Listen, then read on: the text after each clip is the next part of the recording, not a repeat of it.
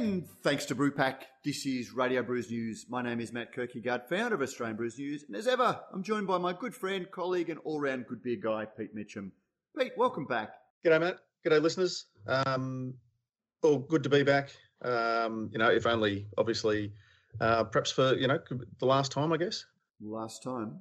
Oh, sorry. I just thought I just my um, I've actually been off Facebook for the last two weeks because the from what I heard, um, as of last Tuesday, um, pretty much the world's about to end. Ah, the Trump. Yeah, I know we're not supposed to talk about it, Uh, well, well, we but might, just in case, you know, we might. Uh, cards on. yeah, well, uh, to, to, to, to be honest, um, you know, ha- having seen the gnashing of che- teeth and everything, do, do we want to go into it? I, I, you know, I, I think everybody's Nah. flogging that horse. So, Yeah. What happens will happen. As I said on Facebook, you know, my only comment on Facebook was that, as so far as social experiments go, this is the big one. How's your week been? Good, mate. Out selling beer, sort of uh, out, uh, you know, doing sales calls, learning a lot about the uh, beer industry. It's uh, fascinating, um, as well as keeping Brews News, the hamster on the wheel, and uh, uh, very busy this time of year with uh, corporate events and beer tastings for Christmas. So uh, I have a full program, as they say. Yeah, and uh, heading down to the Hunter this week, I hear. Uh, yes, heading down to Maitland, um, a great little um, beer bar. In fact, uh, when this show drops, I'll be in Maitland uh, helping the Poorhouse down there celebrate its third birthday, um, which is a nice little segue into today's interview, given that we're celebrating. Well, it's also a segue out of out of last week's because Hendo's 2IC Troy, uh, who opened the Poorhouse, yes, um, is now on board with uh, as a partner in Brewcult. It is. Yes, so it's uh, yeah, um, really nice. So uh, know, I'm looking forward to going down and uh, ce- celebrating their, helping them celebrate their third birthday. And we've got a couple of the great brewers from the Hunter um, coming along, and they're going to bring one of their beers. One of the formats I've enjoyed doing for my tastings, Prof, um, to keep things interesting and not just uh, ramming brand down people's throat, is uh, each of the brewers gets to bring one of their beers, and also one of the beers that inspired, influenced, or you know changed their thinking about beer. So uh, no, we're, we're looking at doing that at, at the, the Poorhouse in Maitland. So I'm very, very uh, excited about that. And uh, also as part Which of that, which brewers? Just opportunity to give them a shameless plug. yeah, Matt Hogan um, is coming along. Um, I'm, I'm just trying to think of the lineup um, because the Poorhouse has organised it. We'll come back to that. Yeah, so so we'll come back to that, but uh, we'll we'll talk about it uh, next week, and uh, I'll tell you the beers that inspired and influenced them. But as part of that, we've also been planning to go down and maybe do a podcast from the pub in Newcastle, and uh, been having a chat to Corey about that, and that looks like it's going to happen. So uh, we'll we'll get another chance to go down and probably meet these guys all over again and uh, take it to the people, take it to our audience. Now, Prof, in news this week, um, I don't know. Now, you, you're, you're a Victorian, and about the only thing you ever shit can on this um, podcast is uh, Queensland. Um, but do you get the Queensland uh, based XXXX ads down there? We don't even get Queensland-based XXXX, Matt. So no, Really? I thought it was. Uh, no, it's it's around, but it, you've got to really look for it. Okay, because it's the biggest brand in the country. Uh, on maybe not on volume. We'll be getting emails from the uh, marketing team at CUB. Um, but No, it is on volume. on, not on on volume, sales. not on sales. That's right, not on value.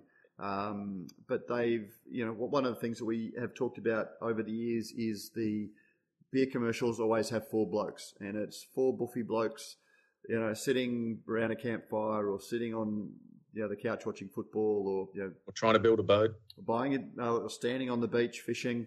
Um, you know, and, going and to XXXX Island. going to XXXX Oh, Island days. all, all of those things. Um, they've also, you know, one of the things I've always criticised is, you know, the, the blokes always tend to look scruffy, um, overweight, um, possibly pandering to some of the worst stereotypes of beer drinkers.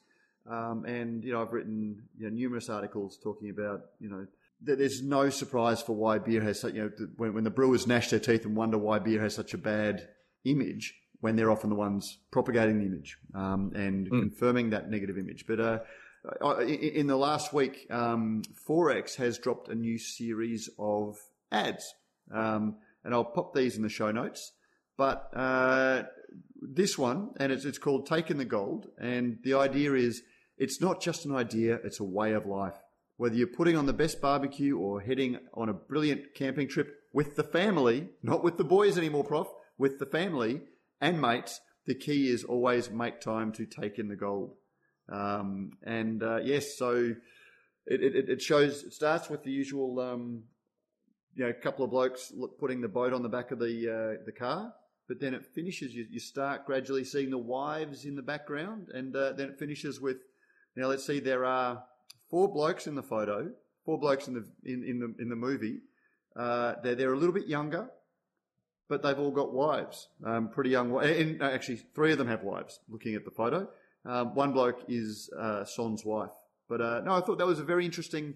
Um, you know, often we learn a lot about the brand and the demographics by watching the ads because they don't try and change perceptions with ads. They play to the existing ads or the, the people. So we might even uh, get one of the XXXX marketing guys on and uh, learn what consumer insights they got into. Um, but I'll, I'll jump yeah. online, Prof, because next time we do a Gruen transfer or Bruin transfer, uh, that will no doubt be something that we discuss. Yes. Yeah, I'll look. I'll look out for it. So yeah, so you hadn't actually seen that one, so uh, you, you, got nothing to comment on. That's right. So, um, is there any? Uh, let's see. In, in other news um, on the the podcast, uh, Yeasty Boys announces a Sydney venture. Any thoughts on that? Uh, yeah, I saw that um, uh, briefly yesterday on, on Australian Brews News, Australia's leading source of brews news and opinion. And I thought, uh, yeah, very interesting. Good luck to them.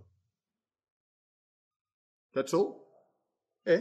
Okay. Uh, line, uh, and these are all news headlines from uh, Australian Brews News, as Prof said.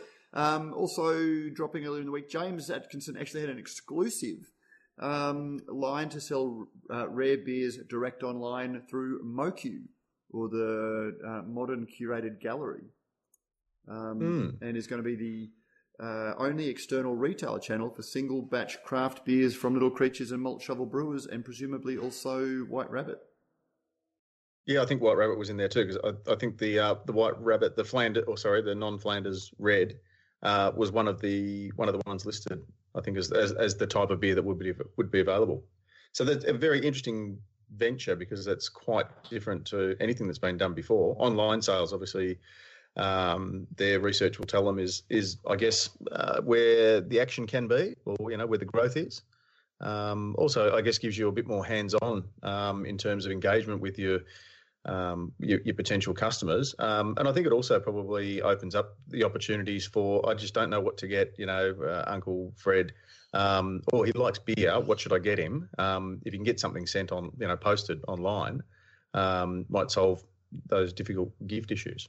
Yeah, and it was also uh, you know interesting to see the range because you've got things like Panhead. Um, which is a uh, favourite of uh, and Emerson's, yeah, and Emerson's. so beers that uh, have you know, quite a little bit of um, cachet uh, amongst a serious uh, beer drinker. Um, are ex- available exclusively there, and you know, maybe giving a bit of an idea as to the strategy of buying some of those brands, um, or either that or it's uh, that they bought the brands and then thought this is a place that we can uh, sell them. Um, yeah. What, what, are your thoughts on the the marketing side of things, the naming? Um, you know, rather than you know Lion online or I don't know, you know, beer to you or something to go for MOCU?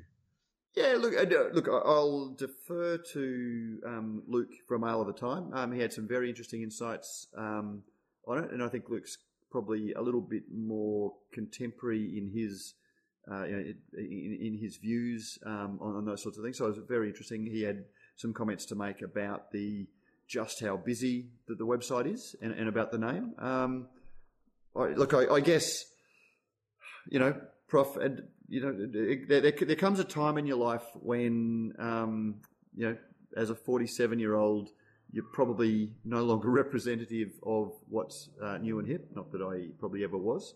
Um, but it, yeah, look, on, on the plus side, they are trying something um, a little bit different. Um, you know, I, I, I really don't have any, as odd as it may be, I don't have any uh, profound thoughts on it. Um, I just actually sit back and and prepared to watch and see how it goes because it is uh, a very interesting strategy. It's a different strategy for them. Um, it you know it, it reflects um, that they realise that they need to do something, um, and whether this is the thing that they need to do, we'll wait and see. Um, yeah, it's it, it, it, nailed it. It's like it, it's it's very different. Yeah. So um, yeah. So but so, I, so, so was Tap King.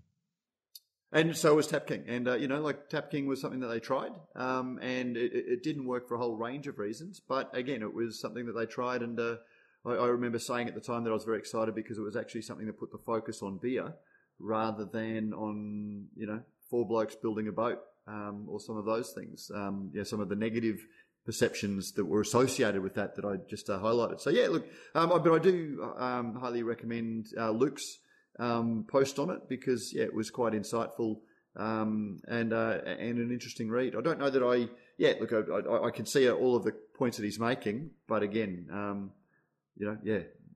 It, it, time will tell whether the time will tell. Yeah, yeah.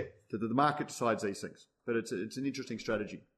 Um, uh, but I think that's really about all that there was in the uh, world of uh, big in the world of news this week that I can think of, Prof. So uh, now this week um, I wanted to have a bit of a chat to. Um, you, you, and I have talked quite a bit about the Brisbane beer scene, Prof. Um, you know, you drop in once a, a, year for a substantial period, and you get to, to observe it, and you you, you come up um, infrequently outside of that. And you've you've had some thoughts. So uh, on the, the Brisbane beer scene, and uh, one of the uh, bars that has really carved out a niche, and I, I, still regard it as one of the best bars in, in, in the country for a whole range of reasons, um, is the, the, Scratch. And, you know, I look at the way that the boys did it, um, and, you know, on one hand, it looks like a very clever, slick um, operation, but whenever you speak to them, it, it, sounds like it's more instinctive and just fueled by passion. Um, and so I wanted to get Ben uh, Nichols um, from the scratch on to talk about it, particularly because uh, they are about to launch their second venture that is very, very different to the scratch. I wanted to find out what they learned from the scratch because we are we, a lot of our listeners want to open bars and breweries, and I thought it might be quite in, in instructive, but also what they've learned. Uh, so the whole episode is in, in, in a sense a Pacey's poser um, about what they're doing differently. So uh, how about we have a chat to Ben Nichols? And as always, I started by asking, who is Ben Nichols? Um, I started a bar that we did about five years ago in Brisbane called The Scratch, um, in which we knew very little about what we were doing, but gave it a stab anyway, and ended up having a lot of fun with a lot of the growing uh, craft beer industry in Australia. Um, I have since just tried to be involved in the uh, beer community in various ways and had a lot of fun along the way. Uh, I, I, guess to sort of put it that way is, is, probably selling yourself a little bit short. Anyone who knows you and knows the, the bar um, and has seen you on Facebook knows that you have a, a, a varied range of interests that would uh, be described as pop culture e. Sure, sure. I like all things pop culture. Everything from books, comics, movies, beer, anything you can get a little bit nerdy about. Uh, I think I end up enjoying. It, it, the, the, reason I throw that in is because uh, it, it's one of the things that um, you, you, mentioned the Scratch Bar, which you are one of the proprietors, um, but it's, it's, one of the things that has really coloured um, the, the, Scratch Bar is the personalities of the three guests. Oh, sorry, of, of the three uh, owners. I think um, so. Something that we talked a lot about when we first started up the Scratch was basically just to put it in context. Um, I started the scratch with uh, childhood friends, um, Kieran and Patrick, or Chev. And um, we were just all in a point um, of dead ends in Brisbane. I'd just been made redundant from a job in television. And we generally like doing lots of projects together. Um, Kieran was working in a uh, craft, one of the only craft beer bottle stores at the time, um, the store that uh, preceded Craft in Red Hill. And um, yeah, we'd spend every single um, weekend um, buying as many different beers as we could and sharing them around and, and learning with it. But we generally have a good time along the way. So we decided to just say, well, there doesn't seem there seems to be a couple of places where you can get this sort of stuff in Brisbane, but there didn't seem to be a place that we felt was similar to our living room. So we thought, all right, we'll, we'll have a stab at just creating a small bar um, that felt like our living room, that, that was a place that we could invite people to come have fun with us, but also share the outgrowing passion for um, trying new, wild, wonderful, and interesting beers from all around Australia and the world. Um, we did that in a very naive way. we we had not um, had a lot of experience with small business. Um, we we probably made every mistake across the book at the start, and every single dollar that went into the business either came from bad loans, a credit card, or um, my redundancy package. Um, but we got there, and that's what's important. And we're here five years later, and we've gotten over every little hurdle along the way and, and kind of evolved the place continually since then. And I guess that's one of the reasons that we wanted to talk to you. Is Pete and I, um, I, often say that we uh, talk to, to the people of the beer industry, but we take a little bit more of a broader view and how they relate to, to the broader industry. And you, you guys, um, the, the, way you summed up the story is pretty much how I would have done it, um, and worried the whole time that I was sort of uh, sort of diminishing uh, what, what, you did, but it really was a bootstrap operation when you started. And um, you know, how lucky do you think you were that, you know, even though we're only talking about five years ago, in Brisbane, that was the fairly nascent or you know, formative stages for craft beer. There weren't a lot of craft beer bars. Do you think that you could have uh, had the, the, exactly the same approach that you had then um, if you were doing that now? This is something we think about sometimes, and it was an interesting little state. So there, it wasn't like there wasn't craft beer bars when we when we opened. There was a few places you could get some great things around town. We spent a lot of time over at Archive in West End. Um, Platform Bar in the city was doing some nice stuff. Um, so when we opened up, I don't think we intrinsically thought we were bringing something 100% new in terms of the beer, but we saw it as something that we were really interested in. But whilst the Scratch has got this nice little reputation over the years of being, you know, one of the first in Brisbane and this nice little like home and pocket of a lot of um, varying uh, craft beer people um, in Brisbane. I don't feel, at least, you know, I might be very wrong, but I don't feel like that's what ended up defining us 100%. I think it was our attitude towards craft beer or, or towards uh, sharing the things that we were passionate about, which wasn't just beer. It was a little bit of silliness. It was having fun. It was was genuinely sitting down and making people feel comfortable if there was only one person there and and making them comfortable in our house effectively. Um, if I think about it now, um, I'm not too sure. Like like I suppose we could open up now and we could bring that exact attitude that we have, which I still think is a fairly unique attitude as far as Brisbane's concerned, and um, maybe still do okay. But at the time, you know, it was gangbusters for the first six months because small bars didn't ex- really exist in Brisbane. It was a relatively new license. So I think we were lucky to sort of get in on the ground floor of what was an early version of the small bar license. And I think we avoided a few very lucky misses along the way. Our, our business didn't get delayed dramatically. We only had a three month turnaround from the time we started the lease to the day that we were open, which is uh, lucky for some people. If we'd been any longer than that, we probably would have shot ourselves in the foot. And we, were very lucky in terms of we had very strong opening uh, word of mouth, and people just started traveling down very quickly to the point that in the first three months, you couldn't go on a Friday night without lining up for half an hour, which is almost embarrassing at this point. That this has not happened for years. It was all very LA, wasn't it? You know, the, the velvet rope out the front yeah. and people uh, letting you in and uh, being very, you know, yeah. It, it, I remember just how busy you were in those opening stages, but you don't see that now when bars open up. No, it was a little bit weird because that was not comfortable for us. That was not something that we wanted, and that you know uh, that that sense of elitism or, or, or importance is is something we wanted to avoid in its entirety, and it was something we couldn't really avoid because we had a very strict capacity of 60 people at the time. It's since been raised with small bars to 100 people, but you know, and there was like the, you know, you get that certain swank with small bars sometimes, and, and I remember something very early in the piece where it was probably in our first four weeks, and we'd done the bar up, and we're like, this is what a bar is supposed to look like, I think. And we put on this is the right music for a small bar, and sort of making that up as we went along. And we, I remember really distinctly one customer who came in, and as as as they left, they said, you know, if if you want your jazz bar to feel a little bit better, you really should be wearing, you know, like suits and ties and stuff. I remember saying, "Thank you for the suggestion. Good night." Turned around after everybody closed and said, "We need to fuck this place up. We need to make it dirtier. We need to make it grimier. We need to make this feel like us a little bit more in terms of just trying to do what a, a nice small bar is." But but there was a, some cross sections there because we were, you know, trying to appreciate beer in a really sensible way. Um, so we're giving tasters in in small wine glasses, and and there's some differing back and forth in terms of how audiences perceive that. I think um, you can't kind of have your cake and eat it. You can't really have everything be this very high class version of presentation in terms of the alcohol and still expect people to be 100% relaxed and comfortable as if it's their local corner pub.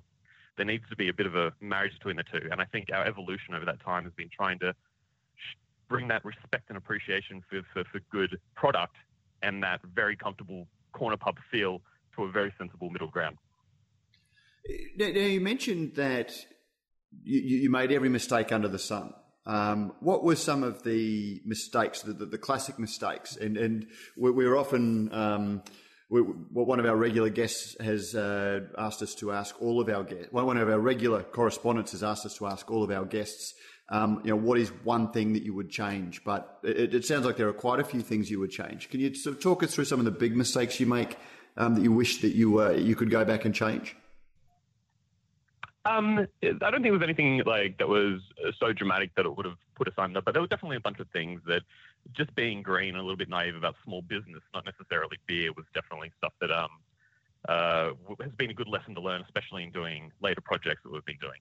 Um, the really boring one is just cash flow. We opened up with zero dollars in our bank we didn't really escape that one in the end. We'd maxed out every single one of our credit cards. We'd um, drained our bank account completely. We opened on day one with as much stock as we could, could, could get to sell over the bar and zero dollars in our bank account. And had that gone any other direction, then thankfully the way that it went, we would have been in a lot of trouble. Um, but that was a matter of the time and the place, and I'm sure we accounted for trying to have some cash flow at the beginning stages, but it just didn't work out like that. Um, trying very hard not to do that this time, uh, despite the realities of opening up another small business. Um, some of the other things, uh, peanuts, great idea. Whoever decided to put peanuts in that venue. no, that was a great idea. We love having peanuts, but but uh, we are forever um, trying to grab every single skerrick and crack of a peanut out from the deepest corners of our bar. I, I, do, I do remember that. I, I hadn't actually noticed that you. Uh, generally, um, uh, hiring all your friends is both a great and terrible idea. Um, but that's just something that's a normal part of business and something that we've actually been really thankful of because some of the people that we hired in our very early days are genuinely still with us and still people we consider our close friends to the point that one of the people that started with us is now a co-owner of the business. Good, good stuff is important. Yeah, so so what what were the? Um, I, I, do remember the peanuts and thinking what a great idea they were. And I should say that these aren't just uh, beer nuts that you put on the thing; that they were baskets of uh, boiled nuts in the shell. So um, yeah. what, what, one of the great pleasures was sitting at the at a table with the beer, and you know, it, it's almost the um, doing the rosary of opening your peanuts and sort of just having that nice little uh, tactile feel as you're having a conversation and breaking open nuts. But obviously, um, you know, as with all good ideas, it, it does have a downside. no, we're, we're, we love this one. We're, we're, committed to it to the day the bar closes. we just do some really nice tapping on some people's shoulders and just remind them very politely sometimes that you're not actually supposed to throw the nuts on the ground. oh, I thought this was Woodstock. And like, it's not Woodstock. And, and, and how about the issue of uh, you know opening the, the, bar and staffing it with your friends? Um, what what sort of issues did you face there? Oh, just regular sort of ones. You know, like you get your friends in there, and there's there's a little bit of sort of like, all right, we're all in this together. Who's doing this today? It's generally not that bad a thing. Honestly, I think we've actually been really lucky in that regard, um, and and had some really spectacular times with people that are close to us. But that whole initial phase where it was all our friends was slowly sort of like uh, a lot of the guys moved on, went on to their own careers, and did bits and pieces, and we've slowly filled the place with the most amazing stuff in the universe um, that come from all walks of life. Um, we had a nice little sort of roundabout thing this week because uh, we grew up uh, down in Canberra, um, going to the Wig & Pen, uh, and it was one of pretty much the only place you could go. Um, we were in when we were about 19, 20, um, four uh, different kinds of beer. And last week we had uh, an ex-member of um, Wig & Pen who's been there for years just start up with us. So it's been a nice little round table, around round circle. Ben, last week uh, Matt and I were lucky enough to speak to um, Hendo, Steve Henderson, who's just opened, uh, yeah, um, I, I, guess a bar down here that that has uh, a, a, pretty similar feel in that it's very kind of you know it's small, it's welcoming, and it's uh, it's very unpretentious, which is um, my vivid impressions of, of the scratch the, the, the times that I've been up uh, and been there.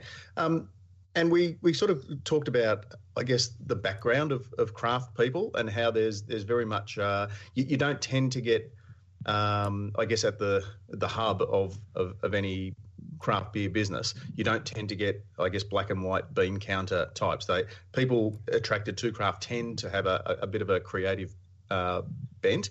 Do you think that kind of, I guess, helped um, informing both um, the the vibe, if you like, of, of the scratch, but also um, its ability to not reinvent itself, but to, I guess to to change as uh, as more places came onto the market and as more beers came onto the market?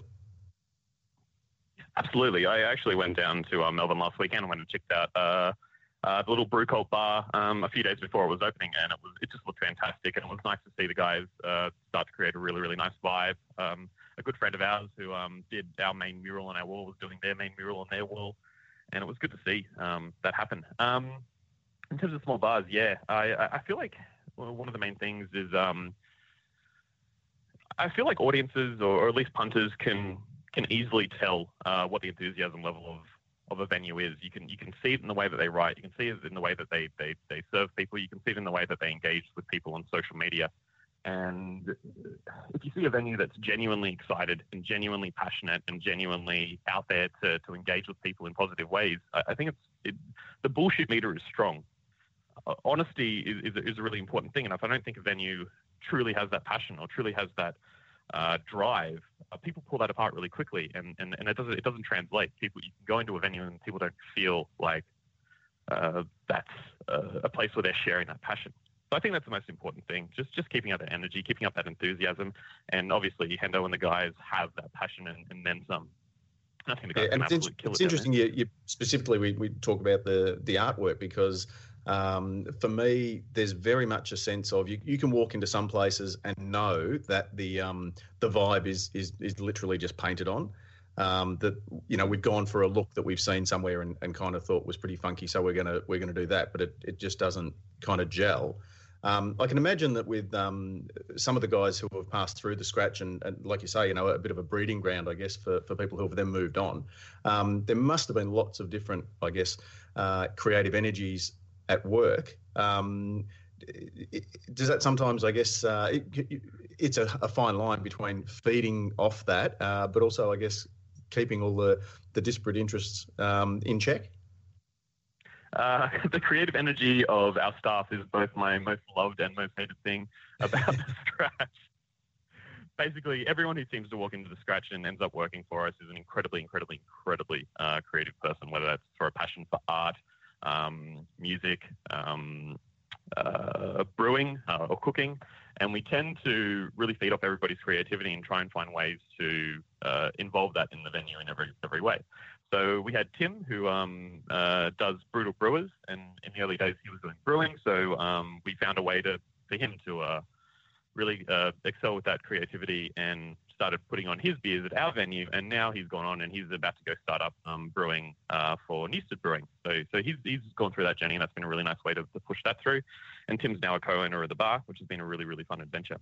Then we've got um, a couple of the other staff members who are just amazing with uh, uh, illustration and and videos. Um, so t- when we do events, we tend to get the guys to themselves do really, really, really fun posters, um, create videos, get everybody involved. And when we do events, they don't tend to tend to be very half-assed because we get the entire team to throw every single piece of creative energy they have into the thing, and it, it usually translates as well. We get people rocking up in costume. We get people um, uh, really taking part in either of our uh, weekend of darkness or weakness of tartness events in a really big way, and that's been a consistent thing for years now. Um, we've had a very low staff turnover um, with with the scratch, and we're about to have a few people uh, leave, and that's like a really scary time for us because we're so used to having our very solid group of very creative people that we're like, okay, cool. Now we need to find a bunch of incredibly gold creative people to keep that energy the scratch up. You, you touched on the the creativity of the team, and it, and it is something that is really um, apparent. Uh, in, in the scratch that it's not just a bar, and you know, also the, the honesty and the, uh, the, the passion that goes into it. I, I think um, I don't know that you guys actually described the scratch as a dive bar when it first opened because um, you, you, just opened as and what it was. But since then, we've seen a whole lot of um, what would best be called designer dive bars, where they've had uh, some very expensive stylists come in to try and make their bar look like yours. Ended up um, was, was, your, was yours artfully uh, made to look like that, or was that just the way that it, it, it came together because of the skills and the uh, talents of the people involved? We came from a background of creative people for very strange reasons. Before I was doing the bar, I was doing photography, and I would work with Chev, one of the co-owners, to just make really silly things. You know, one time we needed a plane for a photo shoot. So we grabbed the wheelie bin from out the front and made that the cockpit, and we started just building on top of it until we had a biplane out the back. It was the most ramshackle thing, and we kind of took that exact same energy and applied it to a bar. You can still go into the bar, you can still find all the corners where everything's kind of falling apart, and you can look through and you go, wow, that was put together fairly shoddily, wasn't it? But it's all still standing, it's all still there, and every last bit of it adds to whatever the hell character that the scratch has.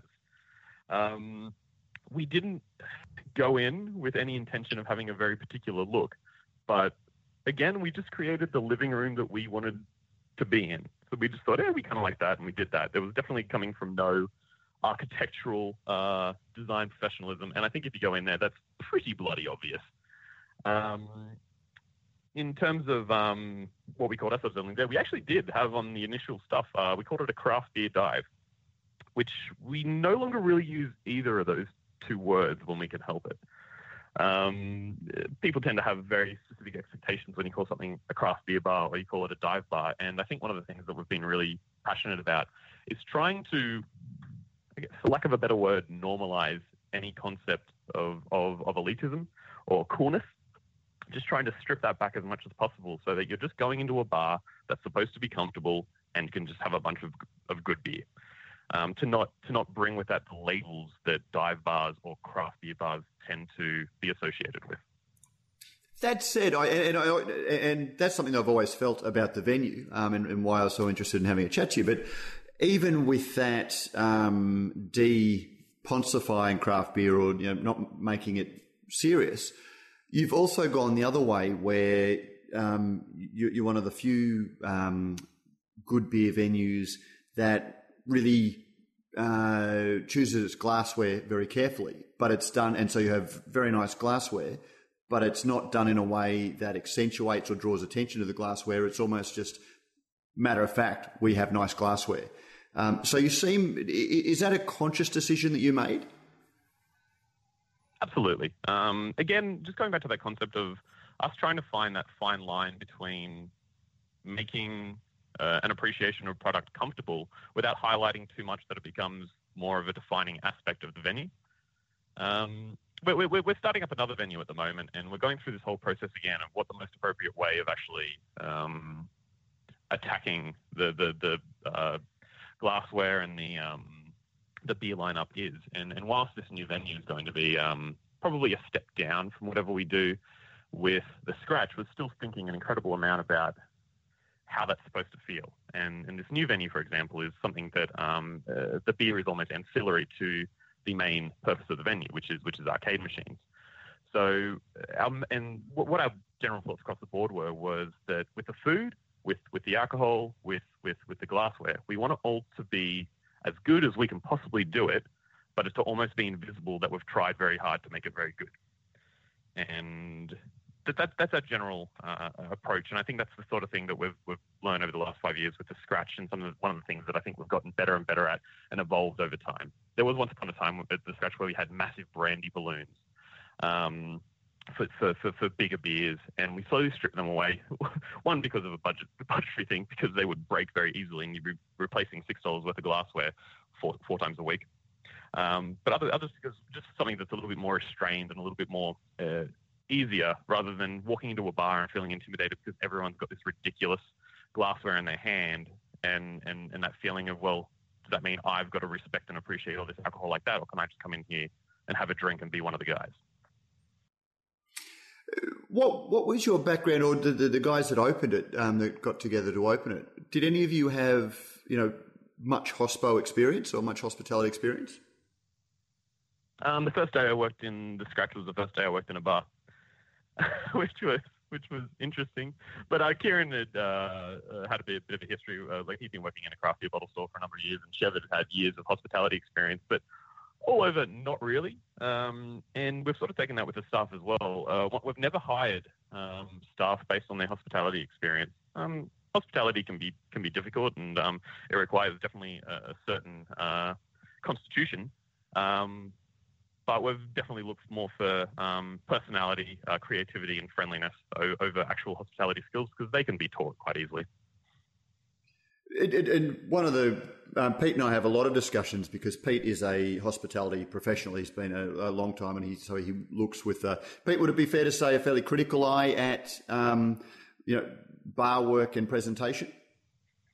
Yeah, for sure. Yeah, uh, and I think really your, your people, people who realise that your people are your greatest resource, I think, are the ones who um, who do best. And I, I, it's interesting, uh, sense uh, almost a, a, sense of regret um, when you talk about you know staff that have moved on. Um, and I think that's that that's a great sign. I think that says that you know you you value your your people, then you um, uh, that reflects how you treat your guests. We um we call we call our crew the Good Family Scratch, and I don't think that's an understatement. It really does feel like a very close knit family at this point. Um, you know, we do hang out on the weekends, and we do um, have very good times together, and we do have non-stop, frustrating, ongoing discussions in in uh, messenger threads. It's it, the, the unfortunate thing for the staff of the Scratch, I think, is that there's never really downtime. There's never really escape from it because it's a fairly ongoing, uh, monstrous beast. It's just not uh, going to work and then heading home from work. Ben, given that you didn't have a um, extensive experience or any experience in hospitality, I've always been struck by just some of the little details that I think that the Scratch has tended to get right. Um, you know, the, the when you first opened, it would have been very intimidating for you know people because it was a, you know, a very art, artfully styled bar, a very arty bar. Um, but yet, very early on, um, you know, there are a whole lot of guys in suits who are a little bit more straight, um, you know, looking than the, the, the bar was probably um, standard. You know, it wasn't a standard bar, um, is a way to put it, and yet the, the the staff were all very good at putting them to ease. And to me, that's just you know, good hospitality, um, or I assume that it's good hospitality because there are so many venues that do it very, very badly. Um, and when people walked up, if they didn't immediately recognise anything on tap, all of your staff, you know, pretty much instantly had a glass in hand, offering a small sample to get them over that, um, you know, uncertainty. And there are a whole lot of just little details that the Scratch has always done um, that, you know, a, a lot of more professional hospitality venues just don't seem to get right. Where did that come from? Or, or, was that something you just learned very quickly, or was it something that you, you planned to do from the start? I, I find this one an interesting one because I feel like that shouldn't be difficult for venues. I, I don't think it was ever a very conscious choice for us because I just felt like, all right, we're in hospitality. What's the point of hospitality? To be helpful and friendly. That's pretty much it. Uh, helping people find things in a strange sea of stuff they don't recognize should be part and parcel with any industry where the product isn't immediately relevant. Uh, sorry, immediately recognizable. Um, I remember when we first uh, opened and we started doing, so we only opened with four taps. It was a very small set of taps, and we'd come in and we just thought, all right, at the start, we'll just give everyone a taste of everything. That, that'll be fine. So we started doing that. And I remember a few months later, someone from another bar coming up to me and saying, dude, get stuffed. I've had people coming up to my bar recently and saying, can I have a taster of that? And I'm like, what the fuck? What are you talking about? Why are we giving you a taster? And I said, oh, because they do it at the scratch. And the guy was having a go at me, but all I could think of was, well, just give them a bloody taste. like, it's it, if that means a friendlier response to your audience, and that means them finding the things they like, that's going to mean them returning. Uh, how is how is ten cents worth of a taste really not an obvious thing to do? I don't understand the, the, the bean counter mentality sometimes um, of not spending 25 cents worth of effort to get multiple returns of a customer. And, it doesn't make any sense. And yet, some of those bars, you you watch their bar staff pouring, and their technique is such that they will just sort of keep pouring the glass and, and dumping beer over the side until they've uh, you know to get rid of foam, which would be costing them much more in wastage than uh, just a little sample. Absolutely. Don't get me wrong. Like um, giving the tasters sometimes does uh, uh, cost, but but to us it's a uh, it's, it's a worthy cost. Um, now that we've got nine taps, it's a little bit harder to say, hey, let's um, take you through all nine beers. But uh, we effectively very very quickly when people come in, the moment the moment you see that face, which is sort of like what's going on, the guys are really great. They just jump straight in, and go right. What sort of thing do you like? if you're unsure, let's try some a, a, range of different things, and we'll see what sort of direction you want to go at. And it takes all of one minute to find a new style of beer that someone has never tried before that they didn't know that they loved. It, it takes one minute of communication, and it's it's. I think that's been the, the funnest and the, the most rewarding part of, of the scratch as we went along.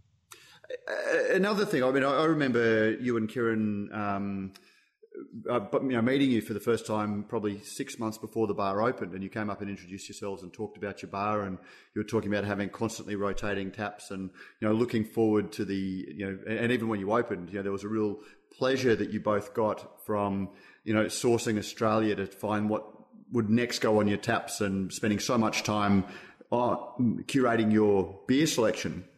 That seems to have um, that, that, that enthusiasm for the hours spent doing that, and that was when you only had four taps. Um, the, the, hours you spent doing that seems to not hold the same, uh, you know, sense of fun for you. Is it, is it more work trying to keep those taps stocked? um, I don't tend to do a lot of that stuff these days. Tim's been doing that for the last couple of years, and he does a bloody wonderful job of it. Um, it's become a very different environment. Like basically, when we opened up in Brisbane in those days, there was a handful of things you could get locally. But anything you wanted interstate, you had to organise a full pallet from from a brewery from New South Wales or, or South Australia or Victoria. So we were doing things like contacting um, Lobethal Bierhaus and um, uh, Brew Boys down in South Australia and saying, look, can we just chuck half a pallet each on something and send that up here so we have something different to show? Um, it's, it's kind of funny these days because it's so easy to get an amazing selection of or wide ranging beers, not to count all the local breweries that have opened up and, and, and they're holding their own. The, the hunt to go around Australia and really find something new, weird, and wonderful has, has definitely diminished just because we have so much good product at our doorstep now. That said, we can still have fun with it. So, so I think uh, uh the evolution of the way that we've approached the taps has definitely become a little bit more local uh, focused and a little bit more Australian focused. Um, in the early days, we did a lot of international, um, but but that's just been a result of the very different and changing uh, industry over the last three to four years in Australia. We're lucky at this point. Now our, our industry is thriving and it's strong, and and we're in Milton at the moment, and we're about to go from a situation in Milton where we've been the only bar there for the last five years, um, and we're about to get two new microbreweries uh, in Aether Brewing and Newstead Brewing around the corner from us in the next three months. And honestly, we couldn't be more excited about that. That that makes Milton a hub um, I, I, I, wanted to talk about that and how uh, crowded the scene is becoming, and whether that's great for you guys or not. But, but before we did that, just on the um, taps, you also uh, early on, I remember, you know, that there was whether an official or an informal policy of, you know, um, making sure that everybody got a turn on your taps. Um, and it wasn't so much curated as taking, you know, just giving, making sure that everybody had a chance at, at your taps. I get a sense that there's a little bit more curation for quality on your taps these days rather than just taking what comes. Um, absolutely. Like we definitely prioritize a lot of the people that we really appreciate, that we really uh, have good relationships with. Um, uh, the fact of the matter is, there's literally too much beer out there to give everything a go at this point. Um, so it's not so much cura- curation as, as, a result of an active choice; it's more curation out of necessity. Um, that said, we still consider the formula of the scratch or whatever the, the attitude of the scratch that's supposed to be a showcase uh, of what's available out there. So we're still very strong on the rotation. We still only go with one keg per, per tap and then move on to something new um, because it is supposed to sh- uh, be something that, that, that shows you the variety of what we have out there in the world. And I think that we've worked really hard with that. And I think that we're still doing a, a bang up job of that. And Tim's doing a bang up job of that. Um, and, and we will continue with that mentality until, um, you know, whatever sad day the scratch ever shuts doors. Um, for our next venue, we're, we're, not taking that same approach. We're taking more of an approach with um, uh, good relationships and focusing on on our favorite beers as opposed to a showcase uh, method.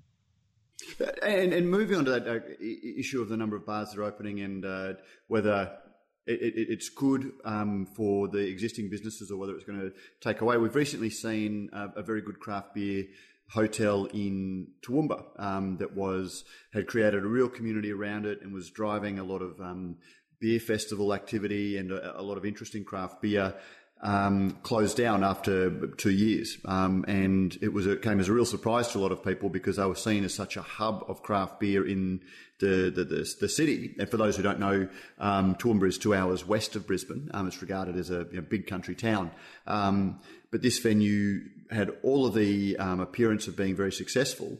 But then they closed down very suddenly, and one of the reasons they cited was well uh, the excitement that we've created for craft beer encouraged a lot of other people to open doing something similar. And you know, whilst they competed a little bit, it was just enough to take the profitability out of what we were doing. Um, you know, just those few extra people that were maybe going and spending their craft beer dollars elsewhere just meant that this venue wasn't profitable. Do you have a sense for how that's going in Brisbane? We've seen a lot of venues open. Um, has the craft beer drinking community or the, you know, the, the, beer drinking community expanded at the same rate as venues are opening? Um, or you know, could we see um, a you know, glut of venues serving beer and not enough uh, you know dedicated drinkers to, uh, to, to service them? Um, look, this is not going to be based off statistics. This is going to be based off uh, what I've uh, witnessed um, or what I what I get the feeling of. But I, I honestly don't feel like uh, I don't feel like there are too many craft beer venues for the amount of craft beer drinkers. I, I think that's a slightly not wrong way to look at it, but but not the right way to attack it. Um, there may be a sense of maybe there's a lot of uh, venues out there that are focused on craft beer, but for example, you've got the two microbreweries coming to Milton soon, and I don't think that's going to be something that divides craft beer drinkers. I think that's only going to attract local people that want to leave the house and go out somewhere nice to go to, to their local and have a drink, regardless of whether that's craft beer or not. I think it's less about the actual high intense craft beer focus and more about just having good venues that happen to have good beer at them. Um, I feel like going forward with Brisbane, um, it's going to be great to see a bunch of new, really dedicated craft beer bars open up in the next five years. But I feel like the focus probably should be on just creating very good venues that happen to have uh, an array of beers that happen to be all our local breweries and all our all, all the things that are on our back doorstep. Um, I, I, don't feel like there's too many venues. I, I, don't feel like the craft beer audience is stagnating. I feel like it's only growing every single day. If I think from five years ago, the type of people that would come in and just be dumbfounded about what was on tap to the people that come in now and just be like, give me a go at that one, give me a go at that one, give me a go on that one. And these will be people that uh, your typical 5 p.m. suits on a Friday, and they're still all over it. They love it. I think there's I think there's genuinely heaps of room to move, and I'll have I, would love to see more microbreweries and more bars that serve craft beer in Brisbane. Um, and speaking of which, uh, you, you, have said that you're opening a new venue, uh, Netherworld. Um, can you tell us a little bit about that? Uh, you, have obviously, uh, well, from what you've said, it's going to be a little bit different to what the Scratch always was. Absolutely. So Netherworld is either the silliest or smartest idea we've ever had. Um, basically, we're filling a hole in Brisbane, which is um, in America a, a, very strong trend, and I, and I, hate that we're doing something that's on, on trend somewhere else. But you know what? It works. Um, the arcade bar is a huge thing over there, and not only that, the arcade craft beer bar is a huge thing over there. Um, to the point that people are like, in some cities in America, well, there's kind of too many craft beer arcade bars at this point. So we're getting it on the ground floor, and we're going to do it uh, first over here.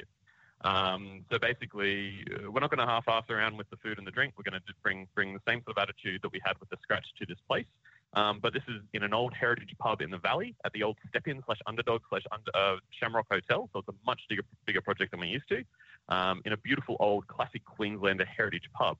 Um, and it's going to have 25 arcade machines, 15 pinball machines, 100 board games, a bunch of old consoles, a full kitchen. Um, that's going to be a very, very fun, excellent menu um, and 24 taps that don't just constitute uh, beer, that also comes along with cider, cocktails, sodas, um, but a very excellent lineup of beer that ranges from uh, everything from locally produced lagers, pale, ale, pale ales, and goldens, all the way through to um, stouts, porters, reds, and uh, an imperial stout somewhere up the end there. It'll be in a very approachable um, lineup of beer and a varied lineup of beer, but it'll be something that highlights our favourite uh, breweries and beers from mostly Brisbane and around Australia. The venue that you've gone into, it's, it's in a very high profile area in Fortitude Valley in Brisbane, but it's also gone into a venue. Yes, it, is, it is across the road. It is across the road from the Den and a bunch of strip clubs. Yes. Yeah, but it's also uh, you know highly trafficked area. But there have been a number of uh, it, well, it's, it's, a very old pub. It's a Shamrock um, pub, um, and it is famous in Brisbane. Um, but modern ven- modern publicans haven't managed to, to make a go of it.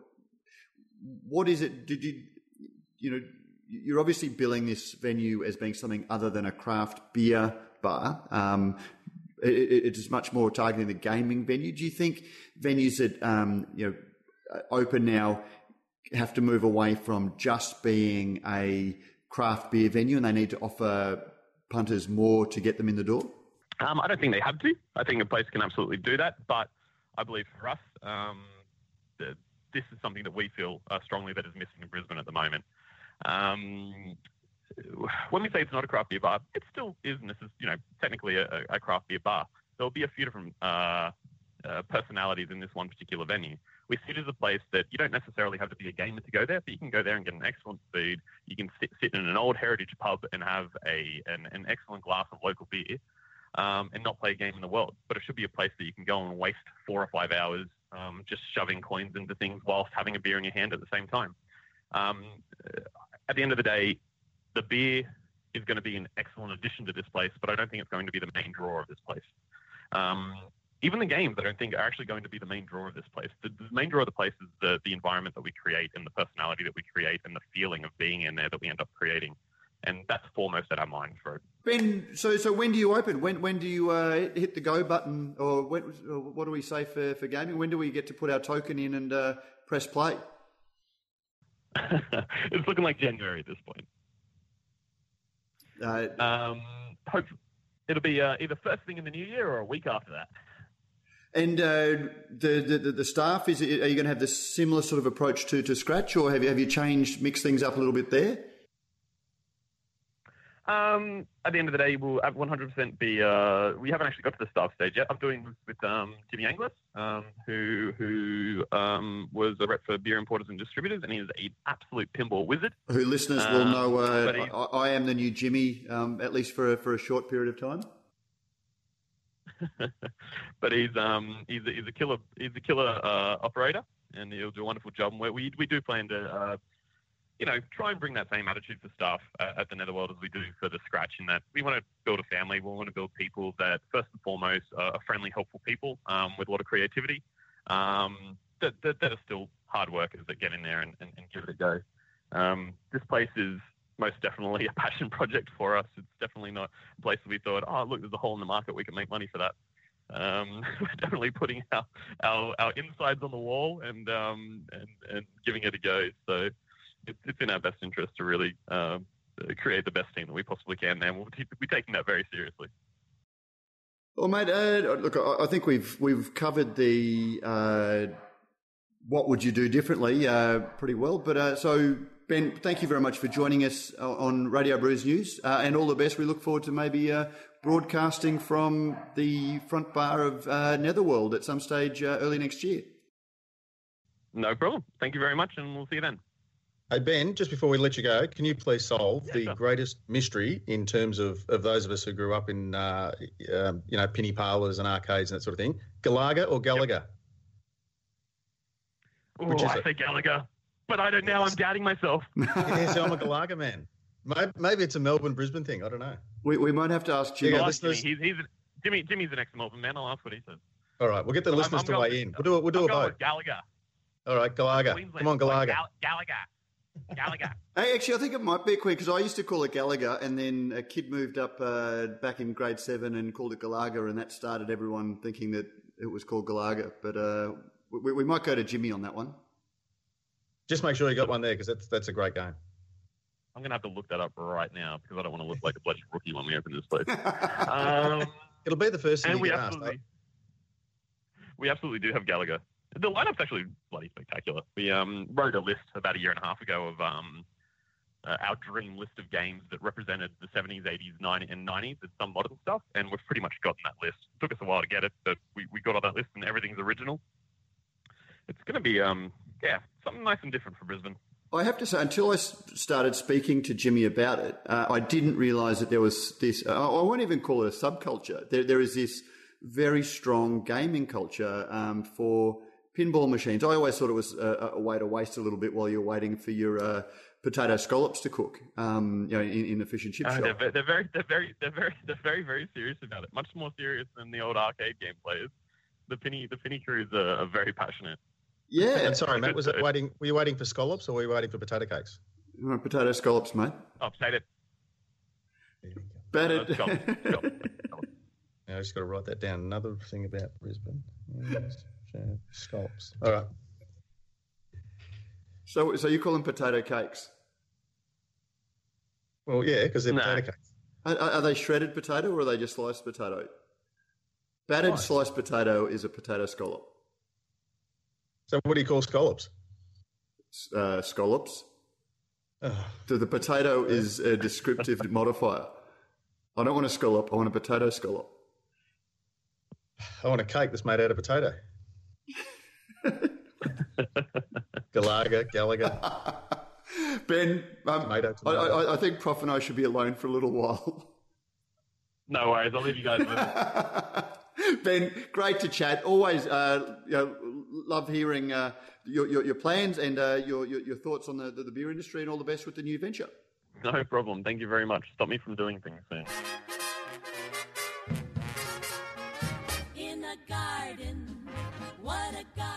Brews News is made possible by Brewpack, Australia's number one craft contract brewer. With over 100 craft beers and ciders on the roster and counting, Brewpack specialises in offering growing craft breweries a home for their packaged and kegged beer, no matter how crafty. Serious about handmade beers, and with an open door policy, Brewpack's brewers love having passionate, hands on partners in the brewery. Thinking about craft contract brewing? Think Brewpack. And uh, yes, we thank Brewpack for not only making a whole lot of great craft beers possible, but also for making this podcast possible. There you go, Prof. Ben Nichols, The Scratch, and soon to be Netherworld. Uh, we'll have yeah, to, looking looking forward to both. yeah, and have a game of Galaga. Yeah, and hopefully they have scallops on the menu. Potato scallops, mate. Potato scallops. That's what I said, didn't I? No, no, you said scallops. Cards and letters. Um, cards and letters. No cards and letters this week, Prof. Uh, I'm not sure. Uh, That's all right. Uh, Lockie's probably running out of um, of music. cards and letters music. So uh, yeah, we'll just uh, go for the classic. But uh, yeah, so listeners, you can if, if you've coming in, folks. if anything, uh, if you've got thoughts on MOCU or the museum or so the Modern Curations Gallery from Light, if you've got thoughts on Yeastie Boys coming to Brisbane, you've got thoughts on the, the, the Scratch Bar or your favourite beer bar and what makes your favourite beer bar stand out in your eyes, please let us Are know. Yeastie Boys coming to, to Brisbane as well? What did Oh, you mean did I say Brisbane? I meant Sydney. You know, sorry. Stream, yeah. Thanks, thanks for pointing that out. You, you know That's what I meant. Everyone, look, everyone knows what I mean. Anyway, uh, where was I? You can let us know what you thought about those things and more, or anything that got your goat, or anything you'd like to shit can, or anything that we shit can, or you can defend Brisbane from uh, Prof's eternal shit can. Um, but you can get in touch with us, editor at brewsnews.com.au. Uh, otherwise, you can jump on iTunes or your favourite podcasting uh, mechanism and leave a, a a review and some comments. Um, or there's, we've also got a phone number that you can find on the website um, and leave a message for us that we will play on an upcoming uh, episode. Otherwise, if you are driving and you don't have access to the show notes, you can jump on your phone, record a voice memo, and email it to us, and we will play it in the next episode. If you love what we do and would like us to keep doing it, given that we are now currently without a major sponsor um, and your dollars are more important than ever, you can jump on the uh, page and either sponsor us and become an executive producer and make a regular donation to the podcast from as little as $5 a month, or you can even make a one off donation and just buy Prof, uh, Prof a six pack. Prof, always good to chat uh, and uh, look forward to chatting with you next week. We shall do. See you, listeners. Thanks for joining us. Thanks for your loyalty and your support. See you soon.